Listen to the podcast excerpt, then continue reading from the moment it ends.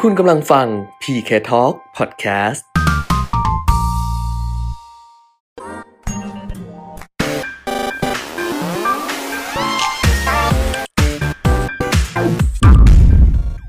สวัสดีค่ะ สวัสดีครับ พบกันอีกครั้งนะคะ กับเล่าเท่าที่เหลือใน Line at PK Talk และ YouTube i2c Channel กับเราสองคนนะคะ ดิฉันขวัญชนกุลที่กุลค่ะ และผมปิยมิตรยอดเมืองนะครับ ค่ะ หายไปนาน หายไปนาน เลย มาเจออีกทีก็สวมหน้ากากเข้าหากันแล้ว ใช่ นะ ใช่นค เพราะว่ายุคนี้ยังเป็นยุคของโควิด -19 อยู่ ค่ะ นะครับถึงแม้ว่า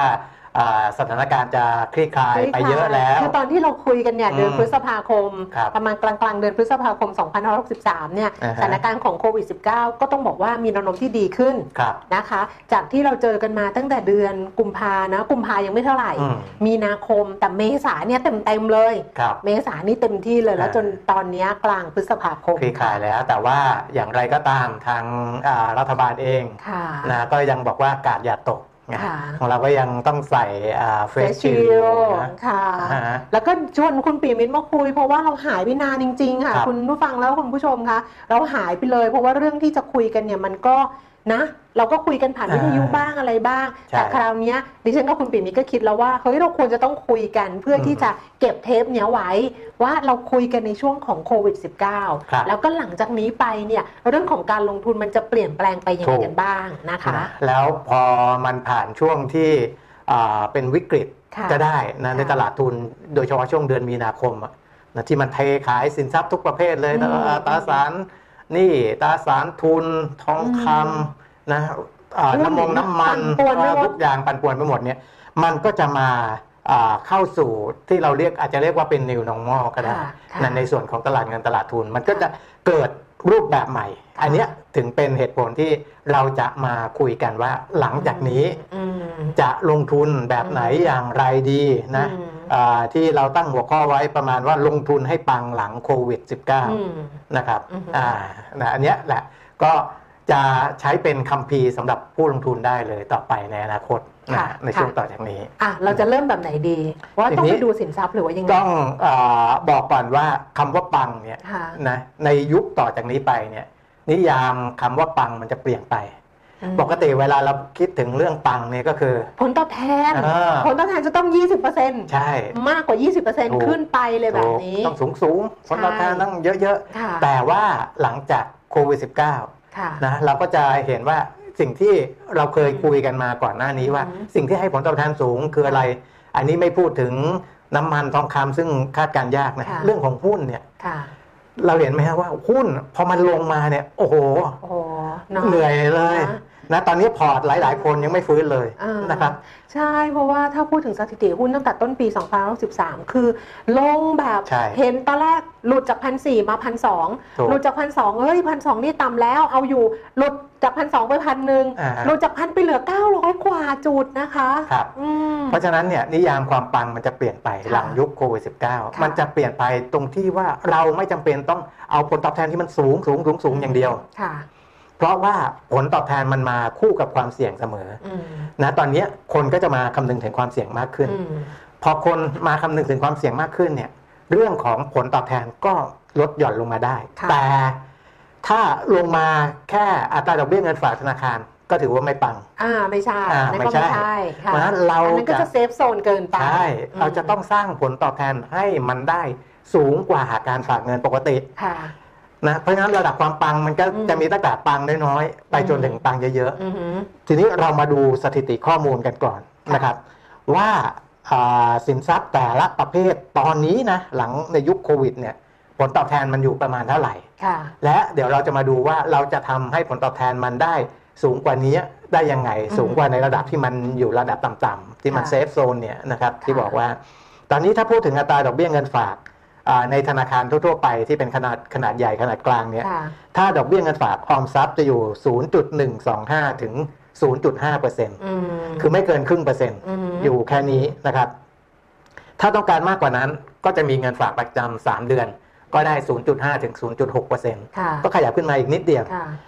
นะ ถ้าฝากประจำยาวขึ้น 6 เดือนจะได้ 0.6 ถึง 0.9เปอร์เซ็นต์ อืม ก็ขยับขึ้นมาอีกนิดหนึ่ง ฝากประจำหนึ่งปีอันนี้ มีบางแบงค์ให้ 1% อืม นะฮะถ้าจะขยับมาถึงผลตอบแทน 1%ต่อปีนะฮะอันนี้ ค่ะ เราพูดถึงผลตอบแทนต่อปี ก็จะต้องฝาก 12 เดือน หรือถ้าฝาก 24 เดือนนะครับ2ปีได้สูงสุด 1.3% อืม ก็ไม่เยอะนะ อืมแต่อันนี้เป็นแคมเปญไม่ไม่ใช่แคมเปญ ไม่ไม่ พิเศ ไม่ ษ อ่าไม่มี อั แคมเปญ ป็ พิเศษ อันนี้ นะ เป็นปกติ ปกติ อัน เล นี้ดอก ย เบี้ยปกตินะคะ แต่ว่าบางแบงก์ก็อาจจะจัดเอ่ออะไรเป็น ค่ะ แคมเปญพิเศษอย่างที่คุณแก้มว่า อาจจะมีแคมเปญพิเศษ นะ ค่ะ นะก็มันก็จะมีสูงกว่านี้ได้บ้าง ค่ะ อันนี้พูดถึงปกติประมาณนี้ อืม นะครับ เงินฝากเลยยังไม่ต้องไปทำอะไรฝากกินดอกเบี้ยทั่ว ๆ ไป อืมก็หนึ่งเปอร์เซ็นต์น่ะประ ข มาณ ยับขึ้นมาหน่อย อัตราเอ่อผลตอบแทนพันธบัตรรัฐบาล ค่ะ อ่าอันนี้ก็ถือว่าเซฟเหมือนกัน ค่ะ นะแต่ว่าเป็นตราสารหนี้ประเภทหนึ่ง อ่าอ่า ซึ่งรัฐบาลเนี่ยกู้เงินโดยตรงจาก ประชาชน นะครับ ที่ออกล่าสุดคือในชุดเราไม่ทิ้งกัน อืม นะห้าหมื่นล้านเนี่ย อือหือ อันเนี้ยผลตอบแทนจะค่อนข้างสูง ค่ะ นะครับ ก็คือเออถ้ารุ่นอายุ 5 ปี ปี ดอกเบี้ยเป็นขั้นบันไดนะ ค่ะ อ่าแต่ว่าโดยเฉลี่ยถ้าถือครบ 5 ปีเนี่ยจะได้ 2.4%อันนี้ยังไม่พูดถึงภาษี ค่ะ ที่ต้องหัก ค่ะ ถ้าถือ 10 ปีได้ 3% ค่ะ เป็นขั้นบันไดเหมือนกัน แต่ ครับ ว่าเฉลี่ยออกมาได้สามเปอร์เซ็นต์ ครั สิ บ บปีนะคะ ก็จะเห็นว่าสูงกว่าเงินฝากธนาคาร ใช่ ปกติแล้ว ค่ะ ขยับขึ้นมาอีกขั้นหนึ่งนะไปดูพวกอ่าในตราสารหนี้ ค่ะ ทั่ว ๆ ไป คุณ เอา ผู้เอกชน อ่าเอาเป็นอากองทุนก่อนแล้วกัน อ่าน นะครับ ถ้าลงทุนผ่านกองทุนตราสารหนี้ระยะสั้นเนี่ยสามปี อันนี้ดูจากตัวท็อปๆของกองทุนเลยนะ มม 2.2 ถึง 2.5เปอร์เซ็นต อืมอืม นะสามปี อืม ได้แค่นี้เองนะครับอ่าถ้าถือยาวกว่านั้น 5 ปี ผลตอบแทนกลับต่ำกว่า อืม ถือ 3 ปี อืม นะฮะได้แค่ 2 ถึง 2.12%เท่านั้นเอง ค่ะอันนี้เราดูจากผลการดำเนินงานย้อนหลัง ของ ใช่ไหม กองทุนนะ สามปีห้าปีของกอง ใช่ ทุนตราสารหนี้ตัวท็อปท็อป อ่า ค่ะ ทำไมเอ่อถือยาวกว่าถึงได้ผลตอบแทนต่ำกว่า เพราะว่าไอ้ไอ้ตราสารหนี้ที่อยู่ในกองทุนเนี่ย อืม มันจะมีรอบของมันเป็นรอบ อ่าฮะ ๆบางทีตัวที่ผลไอ้ดอกเบี้ยสูงเนี่ย ค่ะ มันครบกำหนด มันหมดอายุ อ่า ครบกำหนด พอมาซื้อใหม่เนี่ยมันก็จะได้อัตราดอกเบี้ยที่ต่ำกว่า ค่ะ เพราะฉะนั้นเนี่ยพอผสมผสานกันไปหมุนรอบกัน ค่ะ ไปแล้วเนี่ยปรากฏว่าตัว 3 ปีผลตอบแทนย้อนหลัง 3 ปีกลับสูงกว่า สูงกว่าห้า ห้าปีนะครับ อ่าอันนี้ก็เป็นกองทุนตราสารหนี้นะครับ ทีนี้มาดูอ่าในแง่ของตัวอื่นๆอ่าถ้าไปลงทุนตราสารหนี้ต่างประเทศ อืม นะเป็น global bond อืม อ่าได้เท่าไหร่ ถ้าไปดูตัวท็อปๆของกองทุนตราสารหนี้ต่างประเทศเลยเนี่ยสามปีจะอยู่ที่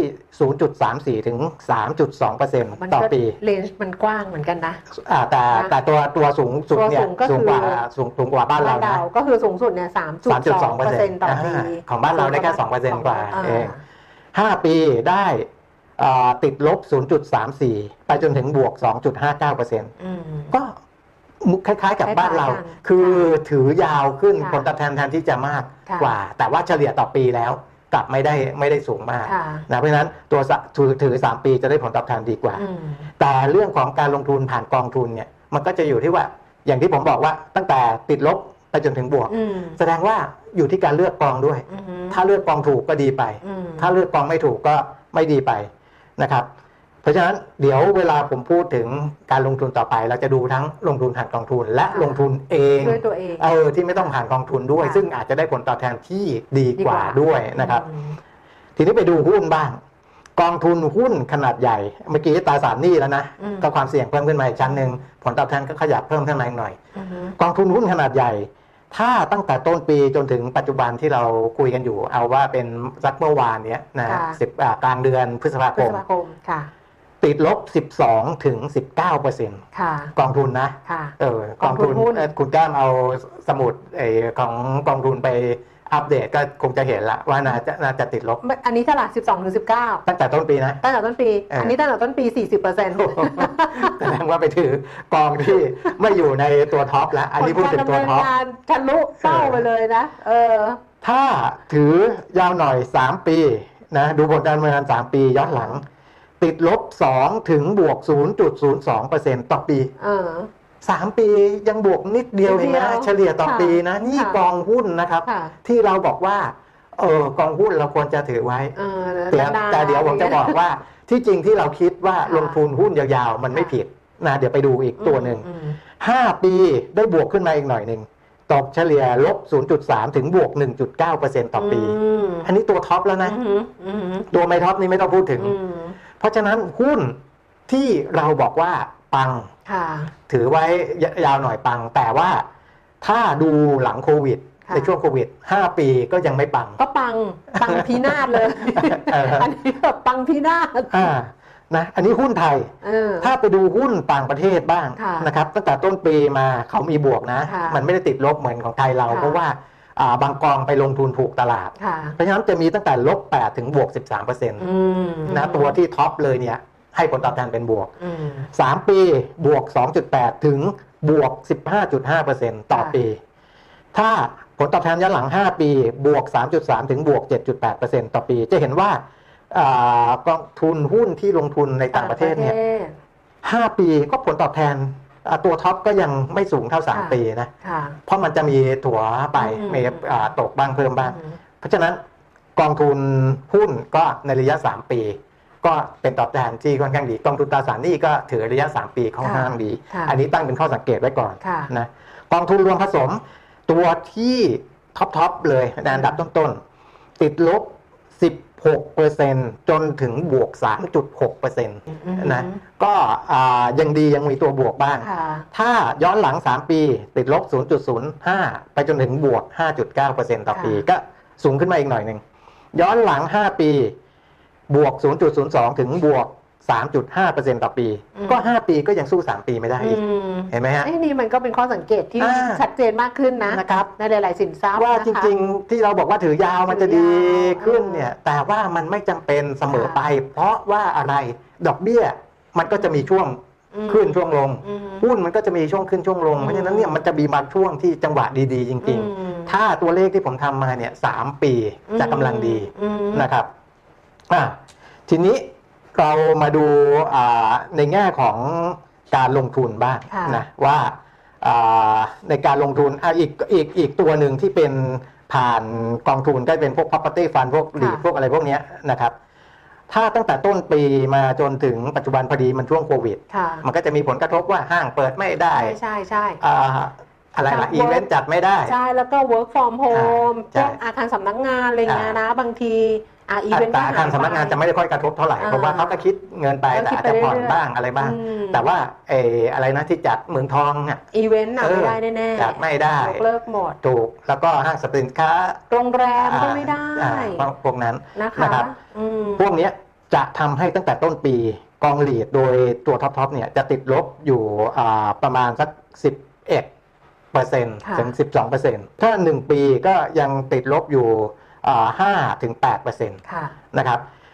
ต้องถือ 3 ปี ค่ะ เป็นบวกอยู่6เปอร์เซ็นต์ถึง8เปอร์เซ็นต์ โอ้ยังได้อยู่เนาะ แสดงว่า สมปียังได้อยู่ กองทุนหลีดเนี่ย ออ คือถ้ามันฟื้นกลับมาหลังจากช่วงหลัง ค่ะ โควิดไปเนี่ย ค่ะ นะนี่ขนาดติดลบในช่วงเอ่อต้นปีแล้วก็ อืม ในหนึ่งปีค่อนข้างเยอะเนี่ย อืม นะสามปียังบวกอยู่หกถึงแปดเปอร์เซ็นต์ ม อันนี้ก็เป็นอีกทั้งหนึ่งทางเลือกที่ดี ค่ะ เดี๋ยวจะไปสรุปตอนท้ายอีกทีหนึ่ง ค่ะ นะครับอ้าวนะเราเอ่อเห็นแล้วว่าผลตอบแทนเป็นยังไงที คือ นี้ แยกแยะให้เห็นแล้วว่าแต่ละ อ่า สินทรัพย์เนี่ยผลตอบแทนเป็นยังไงบ้าง อันนั้น นะคะ พูดถึงการลงทุนที่ผ่านคนอื่น ผ่าน ค่ะ กองทุนผ่านมืออาชีพ ค่ะ มาดูว่าลงทุนโดยตรงกันบ้างนะครับ อืม ถ้าเราลงทุนหุ้นที่ไปผ่านกองทุนเนี่ยเมื่อกี้เห็นละผลตอบแทนติดลบบ้างอะไรบ้าง แต่ถ้าลงทุนตรงเลย โดยผมเลือกหุ้นอ่าห้าตัวที่ Market Cap สูงสุด อือฮึ ของตลาดหุ้นไทย อืม ก็คือปตทอันดับหนึ่งนะตอนนี้อ่าปตทปรับขึ้นมาเป็น Market Cap สูงสุด อืม อันดับ 2 AOT อืม อันดับ 3 CPO อืม นะครับอันดับ 4 Advanced Info Service แล้วก็อันดับ 5 SCC ก็คือปูนซีเมนต์ไท โอ้ ย นี่ห้ากลุ่มอุตสาหกรรมเลยนะ อ่ากระจายกลุ่มอุตสาหกรรมด้วย เออดีดีดี นะครับ ผมดูตั้งแต่ระยะตั้งแต่ต้นปี ค่ะ จนถึงปัจจุบันนะครับ ในหุ้น 5 ตัวเนี้ยก็จะอ่ามีติดลบใกล้เคียงกับที่กองทุนเขาลง ค่ะ เมื่อกี้จำได้ไหมครับ ประมาณ 12%อะไรอย่างเงี้ย สิบสองถึงสิบสี่เปอร์เซ็นต์อืม นะ อันเนี้ยปตทติดลบไป 18% อืม ตั้งแต่ต้นปีนะ อืม AOT ติดลบอ18.9%ืม แอดวานติดลบ 10.7%แล้วก็ปูนซีเมนต์ไทยติดลบ 12.8%มีอยู่ตัวเดียว อืม ที่ดีกว่าเพื่อนเลย CPO แน่นอน เออ เพราะว่าดิฉันใช้บริการทุกวัน ติดลบไปแค่ 0.7%อันนี้ไม่รวมเงินปันผลไม่รวมอะไรนะ ค่ะ อันนี้พูดถึงเรื่องของราคา รา อ คา ย่าง หุ้นอเดียว ย่างเดียว ใช่ ค่ะ ถ้า 1 ปีย้อนหลังปตทติดลบไปถึง 24.6%น อ่า ะครับ AOT ติดลบ 11.1% CPO ติดลบ 5.9% Advance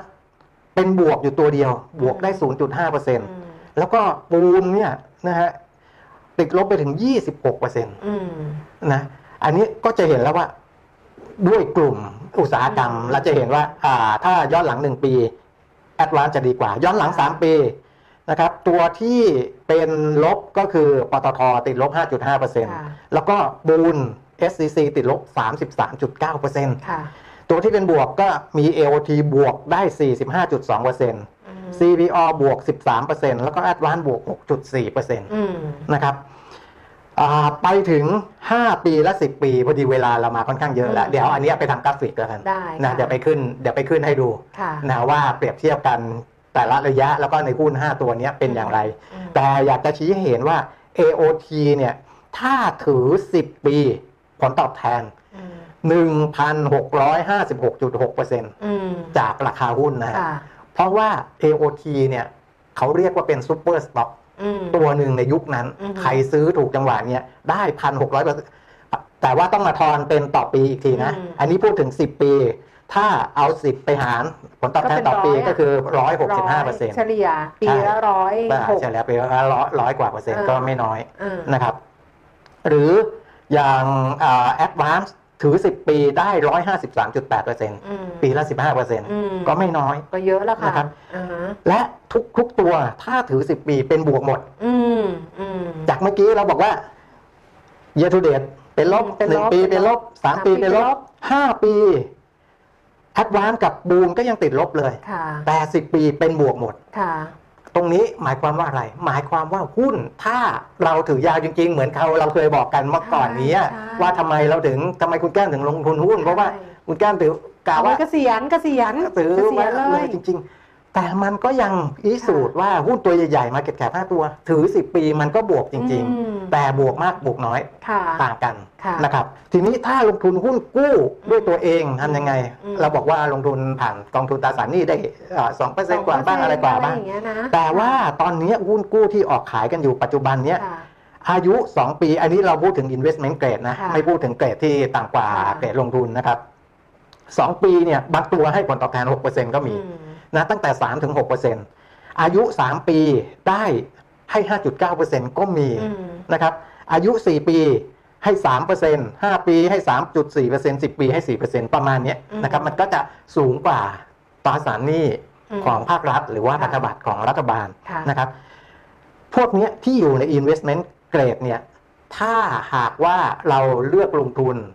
ได้ถูกต้อง อืม ความมั่นคงอาจจะต่ำกว่าหน่อย อืม แต่ว่าผลตอบแทนก็จะสูงขึ้น สูง นะ ค่ะ อันนี้ก็ให้เห็นอ่า ค่ะ ในแง่ของอาผลตอบแทนแต่ละตัวก่อนนะครับ ค่ะ ทีนี้มาขมวดปมแล้ว ส นะ รุปเพราะว่าดูกันมา อ่า แยกแยะมาทุกประเภทแล้วนะ บางคนฟังจนมึนไปหมด แล้วว่า เฮ้ยตกลงมันยังไงอะไรกันแน่ อ่า แบบว่าแยกไม่ถูกแล้วตอนนี้นะคะ ทีนี้พอรู้ข้อมูลอย่างนี้แล้วการ ค่ะ ลงทุนจะทำยังไง ค่ะ นะครับหนึ่งเลยก็คือว่าเงินของคุณที่มีเข้ามาเนี่ยส่วนที่จำเป็นต้องใช้นะในชีวิตประจำวันแล้วหลักของคุณแก้มคือเผื่อสำรองไว้เท่าไหร่หกเดือนอะไรเนี่ยนะ อืม กันไว้ก่อนนะ กันไว้ก่อน อันนั้นไม่ต้องไปลงทุนนะครับ ะ เอาไปฝากธนาคารไว้เฉย ค่ะ ๆ คือปลอดภัยที่สุดอะ ค่ะ นะฮะก็ยังมีการค้ำประกันเงินฝากอะไรอยู่ ม นะครับ ส่วนที่เกินจากนั้น เหลือเหลืออ่า ถึงจะเอามาลงทุน ค่ะ นะครับการลงทุนก็คือถ้าอันนี้เป็นความเห็นส่วนตัวที่แนะนำถึงความปังในแต่ละระดับ อืม ถ้าไม่ได้มีเหลือมากเท่าไหร่ อืม มีเหลือน้อยๆเนี่ย อืม เอ่อบางคนพอเหลือน้อยก็จะไปเสี่ยง เหมือนนักพนันน่ะอยากได้เร็วๆได้เร็ว ใส่น้อยแล้วอ่ะได้เยอะ ๆ อยากได้ปลาตัวใหญ่ อยากได้เยอะ อืม ๆ เพราะฉะนั้นแทนที่จะปังมันก็จะพัง ค่ะ นะอย่างที่บอก ถ้าเราจะเอาปังจริงๆเนี่ยค่อยๆสะสมไปก่อน ค่ะ ให้มันก้อนมันใหญ่ขึ้น ค่ะ แล้วเดี๋ยวค่อยไปกระจายการลงทุน ค่ะ การสะสมก็คือสะสมในอะไรสินทรัพย์ที่มันมีความชัวร์ ค่ะ เอออ่าเสี่ยงต่ ค่ะ ำเช่น เราบอกไปแล้วพันธบัตรรัฐบาล ค่ะ อ่ารวมทั้งสลากต่างๆด้วยนะ ค่ ที่เงินต้นไม่หายอะ ค่ะ สลากออมสิน สลากทกส ทกส สลากทอส เอออันเนี้ยได้ เงินต้นไม่หาย ค่ะ มีโอกาสได้รางวัล อืม เออคุณแทนที่คุณจะไปเบสแบบนักพนัน อืม คุณก็ไปลงทุนสลากอ่ะถ้าคุณโชคดี อืม มีดวงก็อาจจะได้ก้อนใหญ่ขึ้นมา อันนี้คือช่วงของการสะสม สะสม มพลังสะสมพลัง ใช่ อันนี้ถ้ามีเงินเหลือไม่เยอะ ค่ะ ถ้ามีเงินมากขึ้นอีกหน่อยทีนี้เริ่มแบ่งพอร์ตได้แล้ว ค่ะ นะครับ ส่วนหนึ่งก็เอาไปเสี่ยงได้ อืม เสี่ยงกับอะไร เสี่ยงกับหุ้น เสี่ยงกับตราสารหนี้ อืม นะครับ ที่ไปเสี่ยงได้เพราะว่าไอ้ส่วนคุณลงทุนหุ้นไว้เราบอกแล้วว่าถือ 10 ปีเห็นไหม สิบปี คุณ สิบ ได้ ปี เห็นเนื้อเห็นหนัง ค่ะ เพราะฉะนั้นเอาไปเสี่ยงไว้ก้อนหนึ่งกับอีกก้อนหนึ่งก็มากระจายในพวกที่อ่าลงทุนผ่านกองทุน ค่ะ บ้างกองทุนอสังหาบ้างนะตราสารหนี้บ้างพวกนี้นะครับ แต่ถ้าเป็นกลุ่มพอร์ตใหญ่ๆ เลย อืม มีเงินล้นเลย อืม พวกเนี้ยแนวคิดจะเริ่มต่างกันแล้ว อืม คนมีเงินเยอะแทนที่แบบ โอ้จะเสี่ยงได้มากอะไรเขาจะอ่าไม่ค่อยอยากได้มากเท่าไหร่แล้ว ใช่ เพราะว่าเงินก้อนมัน ต้อง ให การ ญ่ ความมั่นคงใช่ ก้อนมันใหญ่เนี่ย เออ แค่หนึ่งเปอร์เซ็นต์เขามหา ถูก ศาลแล้วนะเอ นะ อ เพราะฉะนั้นเขาจะลงกระจายการลงทุนได้เยอะนะ ค่ะ เขาก็จะไปลงทุนพวกกองทุนตราสารหนี้ที่เป็น investment grade อืม นะเพราะว่าดอกเบี้ยไม่ต้องสูงมากเพราะเงินก้อนเขาใหญ่ อืม นะครับ เพ หรื ราะ อ เขาใหญ่ กระจายไปในกองทุนอสังหา ค่ะ กองทุนหุ้นต่างประเทศบ้างได้ ค่ะ ถ้ามีเงินเหลือ เพราะเราเห็นแล้วว่ากองทุนหุ้นต่างประเทศ ผลตอบแทนหลาย ใช่ ๆ กองดีกว่าหุ้นไทย ใช่ นะครับ ก็กระจายไปนะครับ เพราะฉะนั้นก็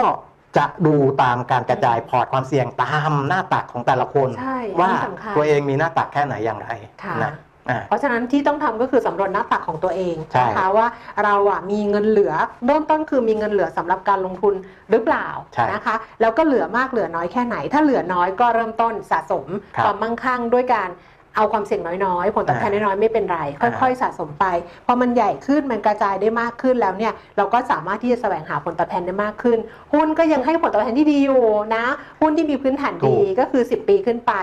พิสูจน์ได้เห็นอยู่แล้ว หรือหุ้นกู้ภาคเอกชนที่อันดับเครดิตเรตติ้งสูงสูงๆ มีความมั่นคงนะคะ ผลตอบแทนก็น่าสนใจเหมือนกันนะคะ แต่ทีนี้สรุปสุดท้ายเลยก็คือว่าเทคนิคของผม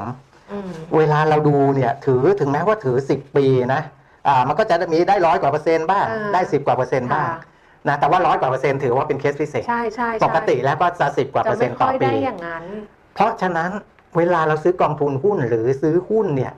ทำไมเราจะต้องไปรอ 5 ปี 10 ปี อืม เพื่อที่จะได้รับผลตอบแทน 10 กว่าเปอร์เซ็นต์ต่อปี อืม หลักคิดของผมก็คือว่า ถ้าเราลงทุนแล้วต้องติดตาม ถ้าเป็นกองทุนหุ้นนะ อืม ให้ติดตามเป็นระยะระยะ ค่ะ ถ้าผลตอบแทนมันบวกขึ้นมา 10 กว่าเปอร์เซ็นต์ ค่ะ พอแล้ว ขายไปก่อน รับรู้กำไรมาก่อน เออเหมือนกับ ทำไมเออ เหมือนกับที่เราดูว่าสามปีกับห้าปี ถูก ตั้งแต่แรกเห็นไหมคะ ถูก ถ้าห้าปีน่ะมันต่ำกว่าสามปีด้วยซ้ำเพราะฉะนั้นเนี่ ถู ย ก บางทีสามปีเอาออกมาก่อนเลย ใช่ รอบนึงแล้วเดี๋ยวค่อยว่ากัน เหมือนที่ ให คุณแก้มเอาออกมาซื้อรถเป็นบางส่วน ถ้าไม่เอาออกมาเนี่ย หมดไปแล้ว อ้ก้อนนั้นมันก็หายไป ค่ะ เพราะเรารู้อยู่แล้วว่ายังไงเฉลี่ยต่อปีเนี่ย ค่ะ มันก็จะได้ประมาณนี้แหละ ค่ะ อ้าวแต่ถ้ามันไม่ถึงปีอ่ะ ค่ะ สมมติมันสองสามเดือนมันฟุบขึ้นมา มั ได้ นได้ สิบกว่าเปอร์เซ็นต์ เนอะ แล้วทำไมคุณไม่เอาออกล่ะ อืม อันนี้หมายถึงกองทุนเปิดที่มันเอาออกได้ ไม่พูด ค่ะ ถึงกองทุนที่มันหักลดหย่อนภาษีนะ ค่ะ เอออ ม ก็ใช้หลักนี้นะ อืม คุณได้สิบกว่าเปอร์เซ็นต์เอาออกก่อน อืม สิบกว่าเปอร์เซ็นต์เอาออกก่อน อืม นะเพื่อที่จะรอจังหวะเข้าไปลงทุนรอบใหม่รอบใหม่ ถ้าอย่างเงี้ย คุณก็จะไม่ต้องเอาเงินไปจมไว้ แล้วก็ไปรออ ม รับผลตอบแทนที่มันหว่างขึ้นแกว่งลงในแต่ละช่วง แต่ว่าอีกนิดนึง นะ ก็คือหลังจากโควิด -19 มันเข้ามาแล้วมันกำลังจะผ่านไป หรือมันจะต้องใช้เวลาในการผ่านไปเนี่ย ผลตอบแทนมันอาจจะไม่ได้แบบนี้ นี่คือการดูย้อนหลัง ถูก ในช่วงที่ผ่านมานะคะ เพราะฉะนั้นการคาดหวังผลตอบแทน 10 กว่าเปอร์เซ็นต์ร้อยกว่าเปอร์เซ็นต์เนี่ยเราต้องลดความคาดหวังลงมาแล้วล่ะเพราะว่าเราดูตามการเติบโตของเศรษฐกิจ ซึ่งมันก็ อ่า คงจะมีปัญหาไปอีกนาน ถึงแม้ อืม ว่ามันจะมีการกระตุ้น ครั ฟื้ บ นฟูได้แต่ว่าผลตอบแทนที่น่าพอใจเนี่ยมันก็ต้องลดระดับลงมา เราก็คาดหวังแบบเนี้ย อ่า ดิฉันว่าคาดหวังยาก ครับ คือแบบเนี้ยคาดหวังยาก แต่ถามว่าผลตอบแทนจากการลงทุนยังได้อยู่ไหม มันได้อยู่ อ่า มันได้อยู่ ก็กระจายกันให้ดีกันแล้วกัน นะ นะคะ นี่เองก็เป็นในภาพรวมนะ ค่ะ ที่ที่อ่าถือว่าเป็นคัมภีร์ในการลงทุนที่ฝากไว้ในช่วงอ่าหลังโควิดแล้วกัน ค่ะ นะครับ ลองดูแล้วกันนะคะ อืม ถ้ายังมีสตังค์เหลืออยู่นะ แต่ว่าก่อนที่จะมีสตังค์เหลืออยู่ก็คือต้องต้องมีอ่ะ คือต้อง อืม ต้องต้องหาเงินมา สะสมไว้ก่อน แล้วต้อง อ่า สะสมมาก ใช่ ต้องสะสมจริง ๆนะคะ วันนี้อาจจะยาวนิดนึงสำหรับสิ่งที่เราคุยกัน เพราะว่าไม่ได้คุยมานานแล้วก็ข้อมูลเนี่ยค่อนข้างจะเยอะเลยทีเดียว แต่ ครั ก็ บ คิดว่าก็คงจะเป็นประโยชน์สำหรับคนที่ติดตามทั้งทาง Line แอด PK Talk แล้วก็ YouTube I2C Channel นะคะ อย่าลืมกดติดตามกันด้วยนะคะ แล้วก็ EP หน้าจะมีอะไรมาฝากกันเดี๋ยวเราค่อยกลับมาว่ากันอีกทีหนึ่งนะคะ ครับ ส่วนวันนี้เราสองคนลาแล้ว สวัสดีค่ะ สวัสดีครับ